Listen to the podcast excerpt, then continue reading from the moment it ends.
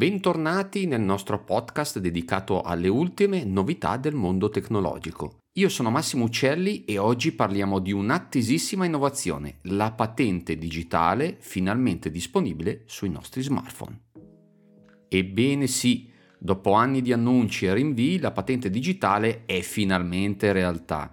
Da quest'estate infatti tutti i cittadini italiani potranno scaricare la propria patente sul proprio smartphone rendendola disponibile in qualsiasi momento e luogo. E molti mi chiedono, sì, ma come funziona? Beh, per ottenerla è necessario avere un'identità digitale, SPID o CIE, scaricare l'app IO, accedere all'app con le proprie credenziali e selezionare la parte dove c'è scritto ovviamente patente. A questo punto comparirà un codice QR con tutte le informazioni relative alla patente come nome, cognome, data di nascita, numero di patente e scadenza. Le forze dell'ordine così potranno controllare la validità del documento semplicemente scannerizzando il codice QR. E se vi state domandando che cos'è questo codice QR, è quel quadratino tutto colorato di nero, spesso volentieri, che una volta inquadrato con la fotocamera del proprio telefono fa fare qualcosa, tipo aprire un sito, mandare una mail, eccetera, eccetera. In questo caso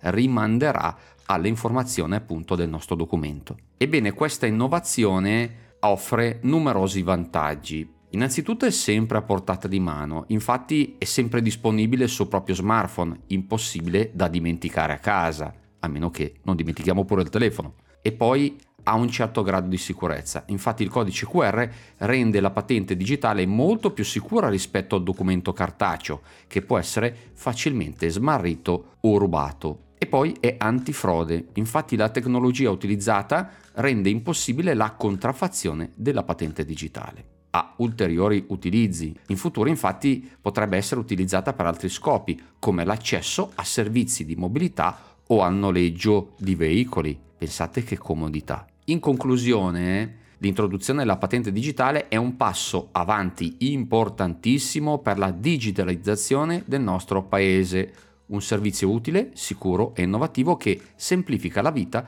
di tutti i cittadini.